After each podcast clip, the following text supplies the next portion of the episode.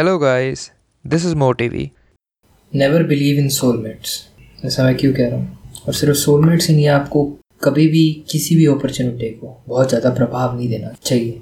चाहे वो एग्ज़ाम हो चाहे वो कोई जॉब इंटरव्यू हो चाहे वो ज़िंदगी ही क्यों ना हो। कभी भी किसी एक चीज़ को बहुत ज़्यादा प्रभाव मत दो कि वही चीज़ है उसके अलावा कोई चीज़ एग्जिस्ट नहीं करती उसके अलावा कोई अपॉर्चुनिटी एग्जिस्ट नहीं करती। अगर आप जानना चाहते हैं कि ऐसा क्यों है तो इस वीडियो को देखते रहिए। और अगर आपने मेरी एक से ज़्यादा वीडियो देखी है और आपको पसंद आई है तो प्लीज़ इस चैनल को सब्सक्राइब करिए। सो so, रीज़न क्या है इसके पीछे? मैं ऐसा क्यों कह रहा हूँ कि सोलमेट पे बिलीव मत करिए।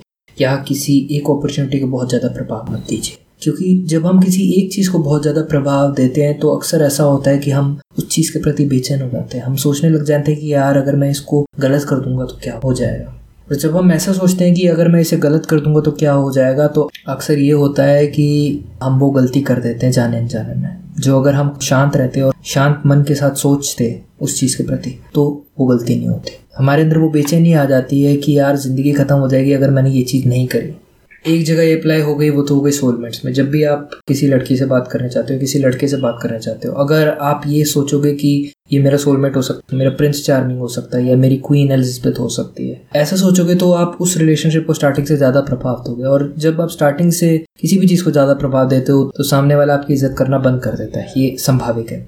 आपको वक्त के साथ ही सामने वाले को प्रभाव देना है। तुरंत दे दोगे तो उस चीज़ का फ़ायदा नहीं है। दूसरा ये कि जब आप ऐसे रिलेशनशिप में घुसते हो, इस मेंटालिटी के साथ घुसते हो तो आप जो रिजेक्शन होता है झेल नहीं पाते। आप ये सोचते हो कि यार, तुम्हें तो मेरा सोलमेट होना था, तुम्हें तो मेरा प्रिंस चार्मिंग होना था, यार तुम मेरे को कैसे छोड़ के जा सकते हो? ये तो मेरी किस्मत के खिलाफ है। आप वो रिजेक्शन ढंग से ले नहीं पाते हो। तो अगर आप इस माइंड को ही हटा के चलो, इस माइंडसेट को ही लेके मत चलो, किसी भी सिचुएशन में तो कितना अच्छा होगा। ठीक है, कोई सोलमेट नहीं एग्जिस्ट करता है। ये मान के चलो। कोई परफेक्ट बंदा एग्जिस्ट नहीं करता, कोई परफेक्ट अपॉर्चुनिटी एग्जिस्ट नहीं करती है। सिर्फ़ अपॉर्चुनिटी एग्जिस्ट करती है। और आप पे डिपेंड करता है उस अपॉर्चुनिटी को आप इस्तेमाल करोगे या नहीं। अब एग्ज़ाम वाले सिचुएशन में क्या होगा कोई भी एग्ज़ाम देने चाहते हो। अगर आप एग्ज़ाम देते वक्त आपसे कहो कि मेरी ज़िंदगी इस एग्ज़ाम में डिपेंड करती है।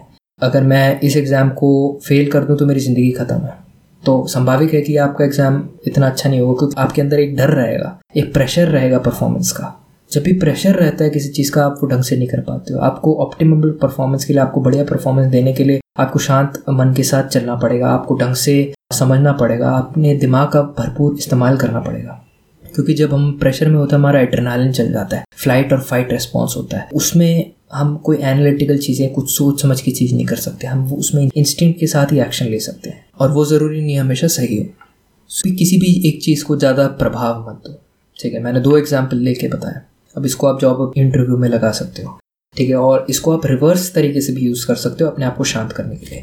जब भी आप किसी जॉब इंटरव्यू में जाओ और आप नर्वस फील कर रहे हो कि पता नहीं मेरा ये क्लियर होगा कि नहीं इंटरव्यू पता नहीं मेरे को ये जॉब मिलेगी कि नहीं तो आप अपने आप से ये कह सकते हो अपने आप को शांत करने के लिए, वो इंस्टिंक्टुअल रिस्पॉन्स प्रिवेंट करने के लिए, वो प्रेशर हटाने के लिए कि कोई बात नहीं, अगर ये जॉब मेरे को मिली भी ना, कोई और जॉब मिल जाएगी। मेरे को पूरा यकीन है अपने आप पे, ये दुनिया का अंत नहीं, ये मेरी ज़िंदगी का अंत नहीं है।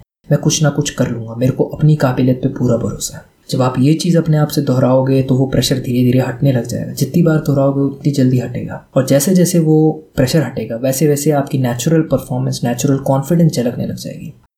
बहुत बहुत धन्यवाद इस ऑडियो को सुनने के लिए। अगर आपको मेरा काम पसंद है तो प्लीज़ मुझे फॉलो कीजिए। मेरे चैनल को सब्सक्राइब कीजिए। और अगर आप चाहते हैं एनिमेटेड वीडियो देखना इसी बुक समरी की तो लिंक जो है वो डिस्क्रिप्शन में है, उसको फॉलो कीजिए। Thanks for listening.